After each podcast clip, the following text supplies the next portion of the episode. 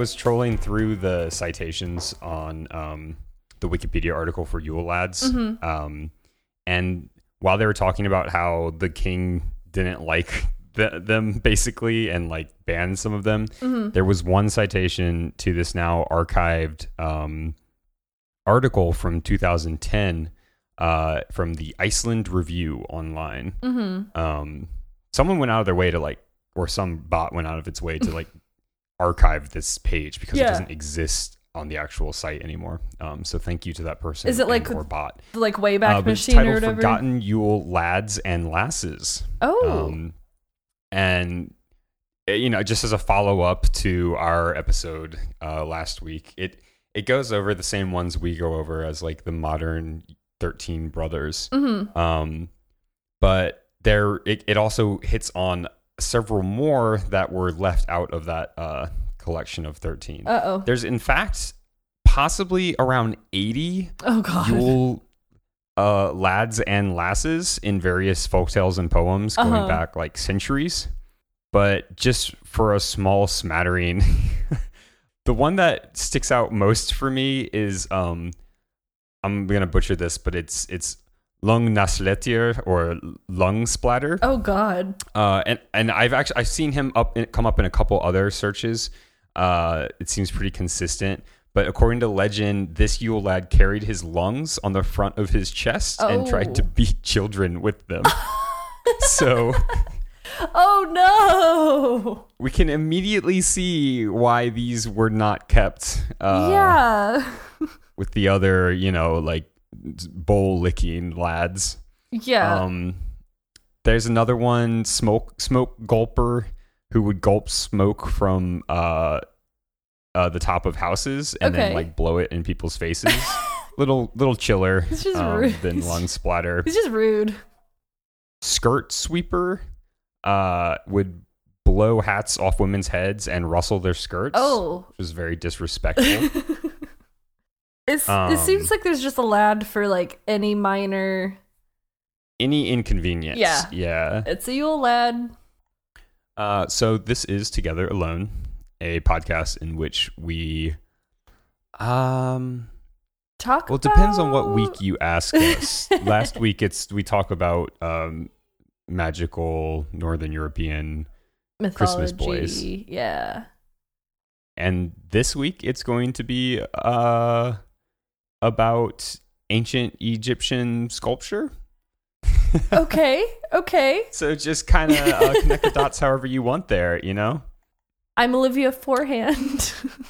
And I'm Henry Roberts, and we're, We're- here to talk. We're gonna talk. Uh, so talk I will. Um, my Yeah, let's do it. story for today begins three thousand three hundred and sixty-five years ago. Um, I'm Uh, sorry, but the Earth is only two thousand years old, so I'm gonna have to call bullshit on that one. Might have to expand your worldview here, Liv. Explain that one, Henry.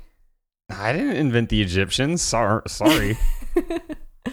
uh, but yeah, it starts way back then in 1345 BC uh, with a sculptor by a sculptor uh, named Th- Thutmose. Probably pronouncing that wrong. I'm just going to go ahead and like uh, give Disclaimer. a disclaimer here that all, every name I pronounce will probably be wrong. Okay, Um, fair enough. anyway, so Thutmose, the sculptor, he's in a brand new city. He is making a sculpture, and it is 1345 BC. That is where the story begins, and this story ends uh, in the present day. Really, for me, a couple days ago, Oh, uh, on a community 3D printing website called Thingiverse. oh, I'm intrigued. Yeah, so I have uh, been doing a bunch of 3D printing lately. I got a 3D printer maybe um, mm, two weeks ago, um, and uh, I have been downloading lots of files to print out, Mhm. um, mostly from this service called Thingiverse. Um, and while I was on there, uh, I was looking for a gift for a friend that is into uh, Egypt artifacts, Egyptian artifacts Mhm. and I came across this bust of Nefertiti. And uh, I recognized the bust. I think most people would recognize the bust if they saw it. In Mhm. fact, people listening or you right now might have an idea of I- what this looks like I just in your mind. yeah, which is interesting. Um, because I think I and probably most who can visualize it couldn't really tell you anything about it Nope. other than It hurt. it's a it's it hurt. who her Nefertiti, uh, and that's about as far as it goes. Um, so that I thought that was really interesting, and it, I, it you know the, the familiarity with the sculpture immediately drew me to it. So I clicked the link, um, and I saw that it was like a this wasn't just someone made a 3D model of this bust. This was like the bust. Like this was like a flawless rendition, recreation of the artifact itself, including like the little broken lines in it and the missing eye and everything. oh wow. Um, yeah, so like really high quality, and that you know piqued my interest even more. Like, wh- what's going on here? Did they get like a scan of this or what? And that kind of gave birth to the story that I'm going to tell you today. But I think I want to take a step back and just talk about um, Nefertiti a little bit. Okay. So, and I, I'm going to be liberally pulling material from the BBC, the Smithsonian, straight up Wikipedia, and just like a bunch of other sites. Cool. Uh, just as a another disclaimer, Nefertiti was the great royal wife of the Egyptian pharaoh Akhenaten. hmm So, Oh, yeah, I know him. Uh, yeah, you know. Do you know him? No. Yeah, yeah, we're best friends. I didn't know him. Um, we'll, this story kind of brushes up against some some of the most well known Egyptian things. Oh. Um, so we'll talk. So I about that. should know him. maybe not necessarily, but the pharaoh that precedes him, you will know. You do know. okay. Okay. Um, we're getting ahead of ourselves. Okay. So, um, Akhenaten was like a very unique pharaoh uh, in the timeline of ancient Egypt because he basically said like, "Fuck all this."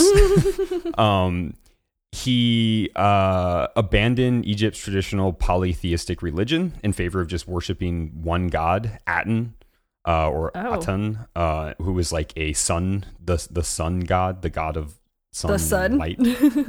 Yeah, he's sort basically the sun. Um, he didn't. It, it. It's not like he got rid of all the other gods. Like you, people were still worshiping them and stuff, but he did like a hard pivot where it's like, nah, nah, nah. We're mostly just gonna do Aten. Like this is the important one. I don't give a shit about the other ones. And um, as part of that shift, he literally shifted uh, the capital to a new city, a city that Oh. they built specifically for the worship of Aten, called uh, Amarna. oh, I was gonna say like Um, Attenville. It had it had uh, some other names that tied in a little bit more, but Amarna seems to be what's like primarily used. cool.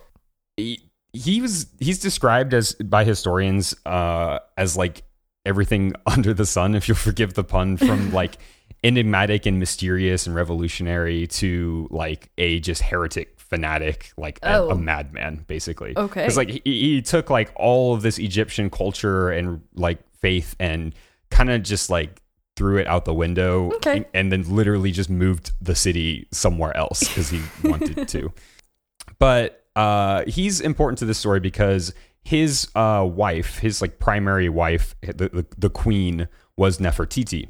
They're not exactly sure who Nefertiti was, um, like sort of leading up to this. Yeah. Like um, like where she came from or how they found her. right. Yeah. She, she Um, just appeared. she just appeared. There, there are some suggestions that she might have been like an Egyptian royal by birth or a foreign princess Mm-hmm. or like the daughter of like a high government official. But she, uh, where, wherever she came from, she appeared um, and became like the co regent, the co pharaoh, the queen of Egypt uh, with Akhenaten um, from 1352 BC to 1336 BC. During that time, she had six daughters, uh, one of whom married uh, Tutankhamun, Okay. Yeah. who you we yeah we know that's King Tut, I know him. and King King Tut follows. During Akhenaten's like first eleven years of reign, we see a ton of mentions, references, and artwork featuring Nefertiti. In fact, it was kind of unique because up to this point, most Egyptian um, like sculptures and art didn't feature uh, the queen or really any woman as like the centerpiece, but uh, there's a ton of work featuring Nefertiti, often alone, where it's like the whole thing is about her, um, which is unique. Yeah. Um, and then after at, at like the twelfth year of his reign, she just goes like silent. Like there's no mention of her, no reference, no artwork being made. Um, and for a long time, uh, like Egyptologists assumed or presumed that she died. But then uh, more recently, a uh, reference to her in his 16th year of reign uh, comes up talking like as something comes up talking about her like as being still present. Weird. so now they think like oh okay so she didn't die. She just like something happened where they weren't talking about her for a while. And it's possible that he actually died before her and she may have been the pharaoh for like a short time after her husband's death. Yeah, that's it's pretty cool. so at some point uh, during uh, this reign, they're thinking they think 1345 BC. There's this sculptor Thutmose, and he uh, must be like a royal sculptor, and uh, he creates this bust. Okay. The bust doesn't have any inscriptions in it, but it can clearly be identified as Nefertiti. It has her like characteristic crown, which is she has this big blue crown on. Um, the crown is really interesting. It's almost a cone, Um, like an upside down. yeah, it's almost it's conical for sure. Yeah. It's the crown's very unique. There's no other example of anyone wearing a crown like this one. really. Um, yeah, she's the only one. Huh. There's like some debate on what it is and what it signifies. Mm-hmm. Um, it it was fairly common for Egyptian royalty to be depicted wearing crowns, but uh, Egyptian researchers aren't even sure if they ever actually wore crowns in real life Oh. because we've never found like a physical Egyptian crown. Oh, weird. It, we see it in art all over, but you we've never actually found one. Yeah. So it it could be we could be looking at this and seeing it as like, oh, this is a crown that they wore, and it would it'd be the equivalent of uh, of like researchers looking at like depictions of saints with halos and being like, why can't we find these halos anywhere? Oh. Like maybe it's not actually a thing that they wore, but it was just like a visual, yeah. you know, uh, symbol, an identifier. That's interesting. That's Uh, which is- funny. yeah. to think that there'd be someone be like, I can't find it though. Like I can see it in this painting, but where is it? And it's like Right. It's got to be here somewhere. we it's like, Nah, know. dude. Nah. we know it's not real. That's interesting. Yeah. And Akhenaten's whole like religious pivot um, in worshiping Aten as like the primary god, he set himself and uh, Nefertiti as like the firstborn children of Aten. Um, Okay. And so it might have like strong like religious meaning, Mm-hmm. like because they, they were setting themselves up as being like the Adam and Eve of Aten. That's uh, you know that, that- I'm definitely butchering. That's not a good comparison, but it kind of gets the feeling across. Yeah. That's that's quite the uh no wonder they thought he was a religious it's a power fanatic. play. Yeah, yeah, exactly. I mean, he was doing all sorts of crazy stuff. It's not like anyone in Christian history ever, I don't know, re- rewrote the Bible or anything. Of course not. So Absolutely not. That would be that would just be unheard of. It's not like there's like 30 different versions of the Bible. Anyway, okay, so that's a, a brief rundown on Nefertiti. I don't want to get too bogged down in the history, but mm-hmm. she was Super cool. a very impressive person, but also sort of a we just a weird like excerpt from ancient Egyptian history, like just this strange little thing. And I say like little because after um Akhen- Pharaoh Akhenaten died, uh, and uh, Tut became the new pharaoh, Mm-hmm. that whole city was abandoned. They were like, "Nah, through this, going back. This is a bad call." uh-huh. uh, uh, the religion was reverted back to the previous uh, polytheistic religion.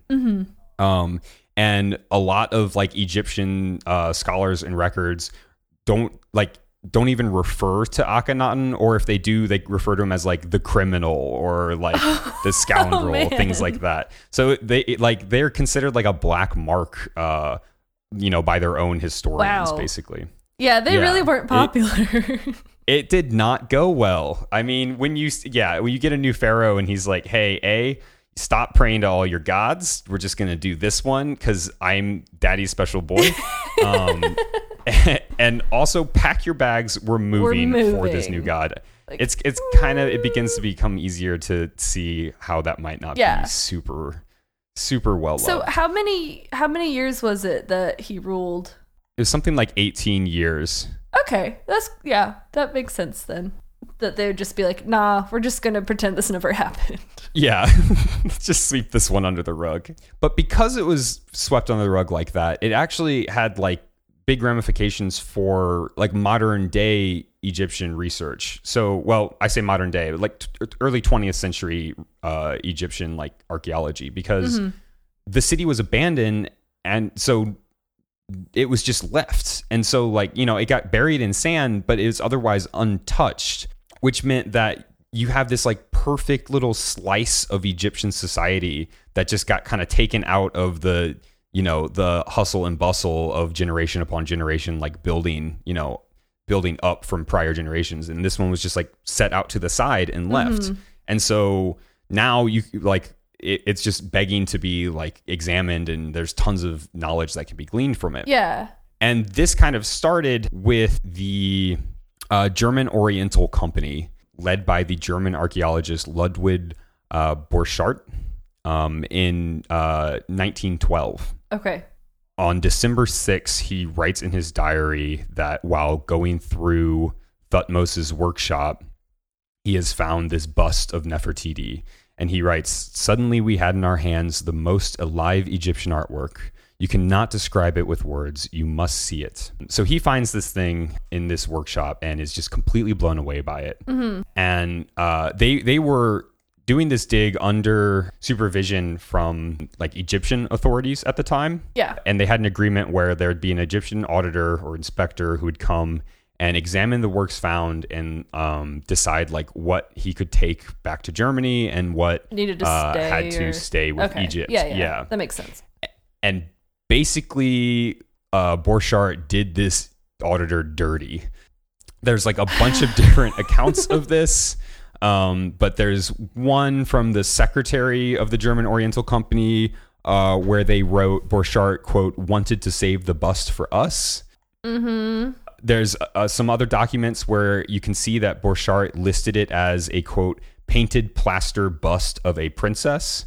But in his own diary, he refers to it immediately as the head of Nefertiti. Yeah. So, like, he knew what he was working with and was going, like, went out of his way to deceive the auditors, Yep. and so that he could like smuggle it, sneak it back into Germany. White basically. people, am I right? White people, yeah. Uh, Time magazine actually lists the bust of Nefertiti as one of the top 10 plundered artifacts of the world. Yeah. Funny to me that they have a top 10 list at all, but yeah, it, it definitely deserves to be in there. So this bust gets to Germany in 1913. It's presented to this guy named James Simon, who is uh, a like wholesale merchant and the one who sponsored the whole excavation. Mm-hmm. So basically, Borchardt gets back and is like, "Hey, boss, check this out." Yeah. Simon keeps it in his house uh, for a few years uh, and just kind of shows it off. He loans it to the Berlin Museum for a bit, and then eventually it gets a like a permanent place at the Berlin Museum in 1920, and in 1924 it is reviewed or revealed to the public uh, at the Egyptian Museum of Berlin. That's just weird that you'd be like, this is such a cool find. I'm just going to keep it for a while. It is weird, isn't it? Hey, here's this amazing find. Let me keep this in my house for like 10 years. I'm just going to hold on to her for a while. Yeah, I'm just going to let her sit. So it, th- that raises some serious questions. Um, w- namely, why? why? Why? Why did you do this? Um, one take on that is he knew, they all knew that the moment that this went public, Egypt was going to be yep. pissed Yep. and so maybe they wanted to put it sort of some time between it being carried over there and being revealed, hoping that that would kind of help settle things. yeah. Um, they were certainly right about the former because the year that it was revealed in 1924, Egyptian authorities immediately demanded its return, Yeah. and they have continued to demand its return since then. We still haven't, they still um, haven't given it back? It's still in Berlin. Oh my yes, it is still in God. Berlin. Yeah, yeah, yeah. White people, stop. basically everyone is like uh, yeah that shouldn't be in berlin and and germans are like yeah this sh- shouldn't but it also we're just gonna hang but on to is, and I. I'm- but it I'm is not and gonna i give don't it. want to give it back Wow. I, I think that the the like german um take on it is technically the egyptian auditor approved of it being taken and so like legally it uh, is okay, quote unquote. Yeah, but like, but there- morally- there's a ton. There's a ton of documentation proving that Borchardt Was deceiving and was being super deceptive. Yeah. yeah, and so they re- really shouldn't shouldn't still have it. It was revealed in 1924. Egypt was like, "Hey, give it back." And Germany was like, "No." In 1925, Egypt was like, "We're gonna ban German excavations until you return," Mm-hmm. and Germany was like, "Still no." Um, in 1929, Egypt said, "Hey, we'll give you a bunch of other artifacts if you return this one," and Germany said no. In uh, 1933, the Nazis had taken over, Mm-hmm. and Nazi political leader Hermann Göring was like, "Hey, let's." Return this uh, to Egypt as like a political gesture Mm-hmm. and Hitler was like yeah okay uh, let me just see it real quick and then he looked at it and said actually no we're, we're not only are we not giving this back but we're keeping it and building a new Egyptian museum for Oh it my god. He's he said, quote, in the middle, this wonder Nefertiti will be enthroned, and said, quote, I will never relinquish the head of the queen. oh my god. Um, during World War II, it ended up spending its time hidden in a salt mine uh, and was recovered by the, the Allied Forces group, the Monuments Men, which Mm-hmm. were a group of very cool dudes that specifically were like saving art I think they made a and movie a movie was that. made out yeah. of them. Yes. so they found it in 1945 and put it back on display in, in Berlin. Germany. Yep. During that brief time while it was under American control, Egypt was like, "Hey, America, give that back." And they went. And America's like, no. "Nah, talk to New Germany." In more recent times, the verbiage has changed from return it to Egypt to lend it to Egypt. Mm-hmm. Um, the Egyptians are saying like lend this to us for some type of like cultural display. Mm-hmm. Um, but basically, it seems like Germany's opinion is that if they lend it to Egypt, they're not going to get it Oh, back. absolutely which- not. yeah, yeah, pretty much. This the the museum is run by the Prussian Cultural Heritage Foundation, and they their president Hermann uh, Parzinger, I'm definitely butchering that, says that the foundation's position on the return of Nefertiti remains unchanged. She is and remains the ambassador of Egypt in Berlin. Unwillingly, Yeah, the un the unwilling ambassador. we have kidnapped her and are forcing her to stay here. Yes. So that has been a ton of history. We're up to basically modern, modern, modern day now. Um, and we all should have a bit better of an understanding of who Nefertiti is And why we like her Um, so much. and why we like her so much and what's the deal with this bust. Now we're going to get into some digital uh, hocus pocusry. Hocus pocus, hocus pocusry? Ho- Is that a word? hocus- That's not a word. It is now. The debate around there's like always been a debate around Nefertiti's bust since she was found, and it's mostly been around like repatronizing her to Egypt. Mm-hmm. But the debate has also kind of taken a different branch in more recent times, focusing around her digitization. Digitization. Dig- dig- dig- dig- Di- di- digitization. Digitization. So it's become very common for museums to create 3D scans of their artifacts. Mm-hmm. And a lot of, and it makes sense. I mean, we have such accurate technology for that now that you can get like extremely precise 3D recreations of these things. Mm-hmm. Not to, and you know, it's not that difficult or expensive. And why wouldn't you? Like, then you can like really lock in, you know, even more permanently have this thing. And a lot of museums will do it and then release them uh, to the public because why wouldn't you want, you know, you're a museum. You're, the whole point in your institution's existence is to be spreading, you know, awareness of uh, arts and culture Right. if you have 3D scans of these things that you can release online, you're you would be allowing you know you know millions of people across the world to get to view these things in a way that they otherwise never would be able to. Right. So it's a, it's a, it should be a huge win-win, and a lot of museums see it that way and release their scans um, as soon as they make them. Not all of them do, though. Um, I never would have uh, guessed. yeah, and the the the Neues Museum, which is the current museum that holds the bust of Nefertiti, is one of those ones that keeps their scans under lock and key. no way. Um, no way that have- the yeah, guys holding yes holding Nefertiti hostage wouldn't want to or put her out there. yeah, her, For download. scan hostage. Yeah. So they have a full color, extremely accurate 3D scan of Nefertiti, and they have since like uh, 20, somewhere around 2014 to 2016. Mm-hmm. But no one's been able to access it um, Until.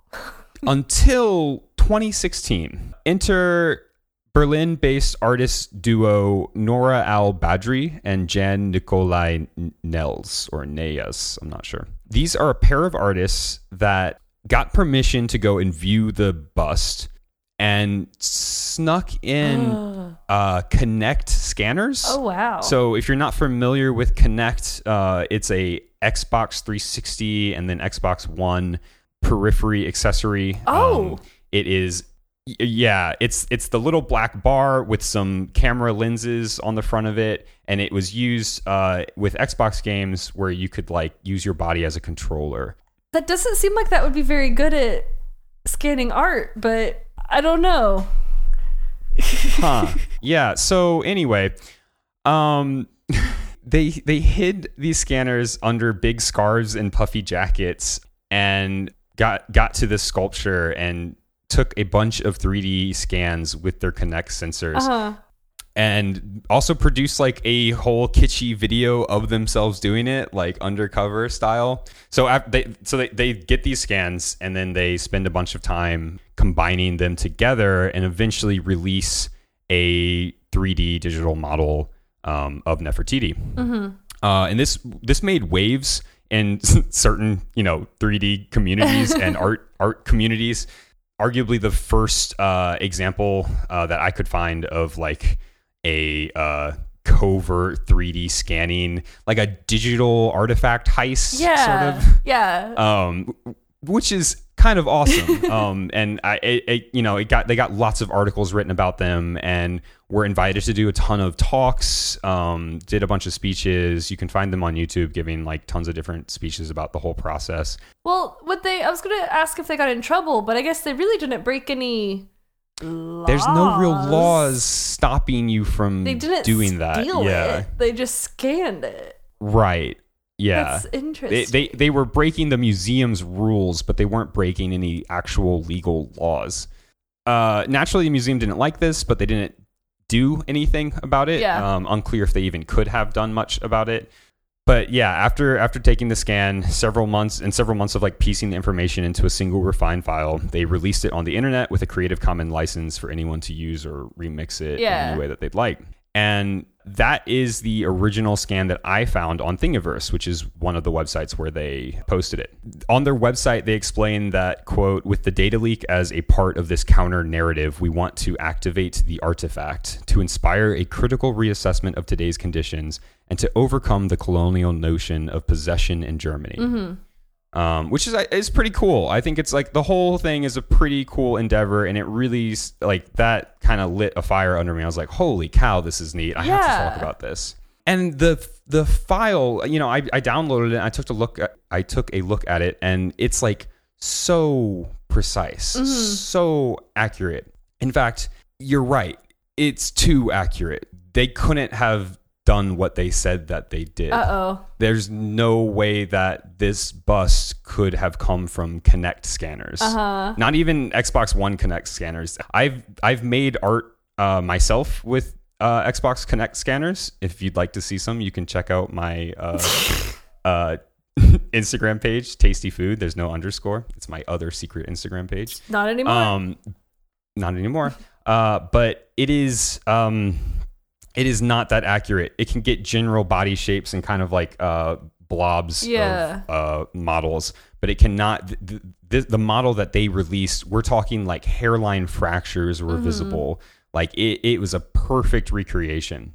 so was it all a big scam? Like, was it actually the museum? It was a hoax. It was a hoax. So that's the question. A, a, a prominent 3D modeler in the uh, like museum space, uh, Cosmo Wenman, uh, was among the first of experts to criticize this story. Mm-hmm. He all, he said that the scan was just too high quality and that it was way too similar to a scan that the museum commissioned uh, and had posted in work as early as 2008. Mm-hmm. When asked about this, the two artists said that they can't verify the scan's origins because they took their what their explanation is that they took their Kinect scans and sent it to a unnamed third party, and that unnamed third party processed the data and gave them the final scan result. So their narrative changed from like we did these scans and spent months on it and then released it to we did the scans and then gave it to this third party and then that third party gave us this final product. So if if there's something weird, you know, our hands are clean. They mysteriously gave us the real ones instead. Right. Uh, and then they argued like that focusing on where the scan actually came from is missing the point. Oh. They said, quote, art is about building new narratives, deconstructing power relations, not scanning techniques. Uh, what we strive to achieve is a vivid discussion about the notion of possession and belonging of history in our museums and our minds to that degree absolutely i definitely think they did i do think it's funny that they start off their with their explanation as being art is about building new narratives because it definitely seems like there's some new narrative building here so we don't know we don't know what what happened Yeah. here we know that Kinects don't have the capability to produce this sculpture No. and we know that they ended up with a you know perfect 3d model Yeah. just from my take on it, it kind of seems like they had someone within either the museum or within the uh, company that was contracted to produce the 3D scans that wanted it to be released. Mm-hmm. And they together concocted this whole Kinect scan Ruse, like hoax yeah. yeah ruse as a way of cloaking the fact that it was being leaked you know which would be more on the illegal side of things Okay. that's just my take. Uh, it's also possible maybe that this this scan was hosted, you know, on an online server, and it someone got access to it that wasn't supposed to have access to it. So it was just kind of straight up stolen. That's another possibility. And then there's like there's a whole nother side to all this authenticity debate, not on the digital version, but on the sculpture itself. There's multiple historians who question the actual authenticity of the sculpture. Uh, the Smithsonian also interviewed a um, convicted master art forger who was convinced that uh, it had like all the bust has all the hallmark signs of being a forgery. One author from this French language book, The Bust of Nefertiti, A Fraud in Egyptology, stated that they thought that the bust was uh, made by Borchardt, the guy who found it, to test ancient pigments. So, like, he used ancient pigments, but it was not actually an ancient bust. Some even went as far as to say that they that the sculpture was based on Borchardt's wife. And another theory suggested that the existing bu- bust was created in the 30s on Hitler's orders and that the original was lost in World War II. Mo- these claims seem to be false, though. Yeah. uh, it does. It does seem like it is an authentic bust. They have done CT scans on it and have found like a, like a quote unquote hidden face, like an earlier work on it that kind of suggests that the whole thing is genuine. Uh, like it shows the signs of it being worked on by you know an ancient Yeah. sculptor. Well, that's wild to be like, I want to test some ancient pigments, but first Pigments. I'm going to sculpt an entire bust. right To paint on. It, it, it, it gets even more Looney Tunesy than that. Uh, there's this whole theory that like he painted on it, and then the Prince Johann George of Saxony saw it and was like, "Oh, this is beautiful, like amazing." And then Borchardt was like, "Well, now I can't tell him that it's fake," so he had to pretend that it was genuine to avoid up, like offending the prince because the how could the prince like something that was fake? Uh, and then it just like the the lie spiraled out Yeah. of control, which is hilarious, but probably not the yeah. case. Like, just seems a little too crazy. Anyway, so I mentioned one of the first guys that came out saying that like this story about the Kinect scanners was funky. Mm-hmm. Uh, his his name is Cosmo Wenman, and after like all this hubbub and after he kind of came into the public eye a little bit for calling out these artists, he then set out on his own campaign to get the actual file f- directly from the museum that led him down like this three year journey where he argued that the German freedom of information laws apply to state funded institutions. And so this file is should be free information for him to access as a German citizen. Okay, Um, and yeah. the museum argued back that directly quote directly giving him copies of the scan data would threaten its commercial interests, which is an interesting perspective from the museum. Like, in what way is having this 3D scan of your relic going to threaten your in like?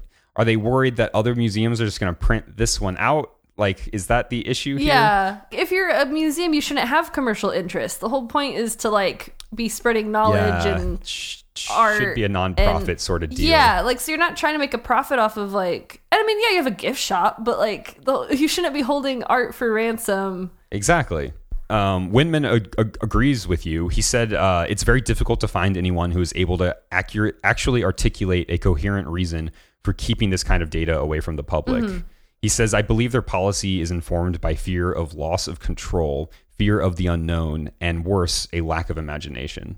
Which sick burn Nice. really roasted him on that one. so they denied him, they denied him, they denied him. Finally, they were getting tired of him. Um, and he they let him view the files on a laptop at their a law firm that worked for the museum. Yeah. And he has a little video of him viewing the files on a laptop and they gave him they let him they put the files on it's like a like a netbook and in the video you can see him like trying to like rotate the model and the netbook like doesn't have enough processing power to even rotate it so Oh. the whole thing just like freezes up like it's very clear that they're just trying to like you know waste his time Yeah. basically Yeah. so then he takes sort of a different tact and he says, okay, you say that you can't give it to me because it threatens your commercial interests. Well, then I'm going to file for the information regarding your commercial interests. So like tell me like how does this threaten your commercial interests? Mm-hmm. Tell me like how much money you have made off of these things. Right. He said that this is actually a pretty common technique from museums. Uh, in in the museum world parlance, this argument uh, against open access is known as the gift shop defense. Basically, they want to keep the scans so that they can make little models and sell them at the gift shops to make money. Yeah. So eventually they do give like several months later they do give him the info and they confirmed that they had earned less than 5000 euro total from marketing the scan or any scans. Cool guys. So in in like the 10 years that they had the scan they'd made less than 5 Grant, grand yeah. off of it. Yeah. Uh, is completely just nothing. No. like absolutely nothing. So they've just been sitting on this for no reason. Yeah. But in this like letter that they sent back uh, explaining that they've made less than five grand on it, the letter also included a uh, USB drive, a little thumbstick, and there was no writing about it, no explanation of why it was included or what it was. But he plugs it into his computer, and bam, there it is, the file. The full accurate Nefertiti scan that he'd been trying to get for three So the- years and that they've been keeping under lock and key for a They decade. They just gave up? Just there. they just gave up. They're like, fine, Um, damn it, here it is. Yeah, he says it. He thinks it's their way of saying, "Here it is. Now leave us alone." Literally, just like, please fuck off. Oh, that's amazing. What's even? Yeah, yeah. Like, I mean, he must have felt super accomplished.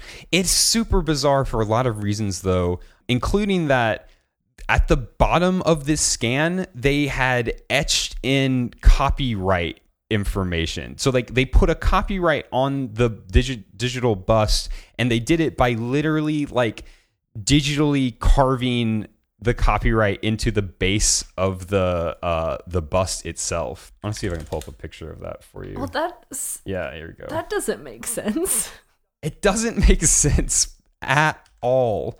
And when Wenman said it's unclear which elements of their digital copy of the bust of Nefertiti the museum thinks it has copyright on. Mm-hmm. The original artifact is clearly in public domain mm-hmm. because it's an artifact, and the copyright attaches copyright only attaches to original works. You can't copyright Someone- a copy Right. that the whole idea is to prevent that. So like how you could be copywriting an ancient artifact is just nonsense. But he thinks that they put it on more as like a non-legal attempt at reducing people's usage of it. Yeah. I did print it, uh, which was super fun. I printed like one third scale model of it and gave it as a Christmas gift. Uh-huh. This one, the actual one that was received from the museum, not the Mm-hmm. um, extremely similar one uh, that did or did not, but almost certainly did not come from uh, an Xbox X- Kinect scan. But yeah, and so that brings us to the end of this story back from over 3,000 years ago to, uh, To your me Bedroom. downloading a file off of Thingiverse, yeah, in my my little home office to print out on my new 3D scanner. It's just it started as one little thing. Oh, I recognize this statue, and then it blew up into this like just increasingly interesting and complex Like story. and so I just I wanted to share it Yeah. controversy after controversy after controversy and so many selfish decisions being made Yeah. along the way but always like someone else trying to prevail over that Yeah. you know and and efforts are still being made this day to get this returned to egypt Yeah. I learned some other very interesting things about egyptology uh, but i'll save that for another For day another day. yeah that's nefertiti I like her. All right. Well, thank you, Matt, for our song Forever Nameless. It's a good song. Um, and thank you all for listening. This has Thank been Matt. his- thank you guys History Hour with Henry and Olivia. If you like this one please let me know uh, and if you didn't also Don't let us let know. me know Uh, let me know Um, follow us on all the social media. We are on Instagram and Facebook at Together Alone Pod, and we are on Twitter at Together Alone Pod. And we have an email. It's togetheralonepod at gmail.com. Write in, ask us some questions, give us some suggestions, topics. Re- request a digital scan of my bust. I will send it to you post haste. what if you put your own face in, but like in the bust, but it was like her hair and neck and bust part, and then it was just your face? Could you do that? Yeah, for sure. Should I do that? I don't know. this has been Together Alone. Bye. I love you. I love you. Bye.